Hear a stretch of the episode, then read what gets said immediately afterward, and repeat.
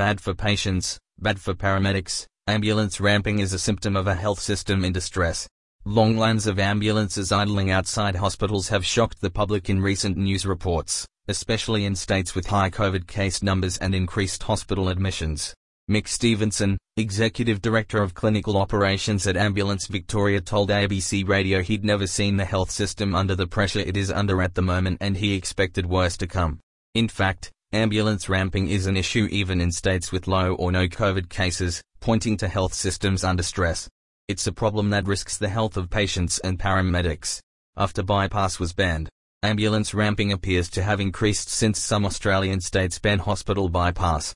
Hospital bypass previously allowed overwhelmed hospital emergency departments, EDs, to request ambulances bypass them for another hospital. But this just shifted a patient's treatment to another hospital. An ambulance that would have bypassed a hospital under the strategy is now potentially ramped there. Still, ambulance ramping is not a new phenomenon. It's a decades-old problem and an international one, not limited to Western countries. The Australasian College for Emergency Medicine, ACEM, explains ramping as when ambulance officers and or paramedics are unable to complete transfer of clinical care of their patient to the hospital ED within a clinically appropriate time frame, specifically due to lack of an appropriate clinical space in the ED. Overseas, ramping is also referred to as off-stretcher time delays, ambulance turnaround delays or ambulance offload delay. Twitter.com. Bad for patients and paramedics. Ambulance ramping delays access to appropriate management for the ramped patient. It has long been known to contribute to longer ED stays and stress on service provision. Ramping leads to a lack of ambulance resources to respond to new cases and delayed response times. When multiple crews are ramped at a hospital like Melbourne's Northern Hospital or sitting with patients in hospital corridors while they wait to be seen, other crews might need to travel much farther to respond to life-threatening emergencies. Paramedic morale can suffer and lead to disillusionment with the potential for paramedic burnout. News reports have identified people suffering and dying after long periods of ramping, even in states not greatly affected by high COVID cases. Ambulance ramping is what the public see and hear about via news reports. They might be less aware of bed shortages or access blocks in the aged care sector, which flows back to the hospital bed availability. This in turn flows back to the ED. As with many aspects of healthcare, COVID has highlighted and worsened existing problems and pressures. Ambulance ramping is not a new phenomenon.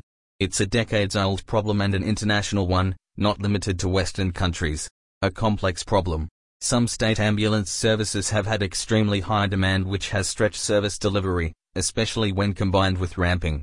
Ambulance Victoria has announced plans to use the military, other non-government staff and student paramedics to drive ambulances to cope with the anticipated surge in demand. Given the number of graduate paramedics in Australia without current employment in state or territory ambulance services, such graduates would be a better option as they at least know how to be part of a paramedic crew. Hospital ed blockages and delays are caused by a number of factors. Some patients could be adequately managed by a GP. An aging population means patients with complex medical conditions, who take longer to treat in the ED. Patient treatment may be delayed while they wait for a procedure room to become vacant and a lack of hospital beds for ED patients who need to be admitted. The time needed to assess and treat COVID patients and to maintain a COVID-safe environment also leads to longer waits. The impact of states with significant COVID cases reopening once certain vaccination percentages have been reached has yet to be seen in Australia. Based on overseas experiences, patients may face trying to access a health system that becomes completely overwhelmed. Twitter.com. What's needed now? Rather than a piecemeal state-by-state approach to community paramedicine, there is a need for national role definitions and educational standards. Instead of the current situation of emergency calls and ramping, a workforce of advanced or extended care paramedics could safely manage many patients in a community setting, rather than take them to hospital. Some hospitals have tried to implement processes to improve ED, but a patient's progress still might come down to a bed being available in the hospital. The issue remains a state or territory and federal problem with beds needed beyond the ED to ease pressure there. The federal government funds a significant amount of aged care beds and the National Disability Insurance Scheme, NDIS. Slow processing of hospital patients means they are often stuck in a hospital awaiting a place in an aged facility or a disfunded facility.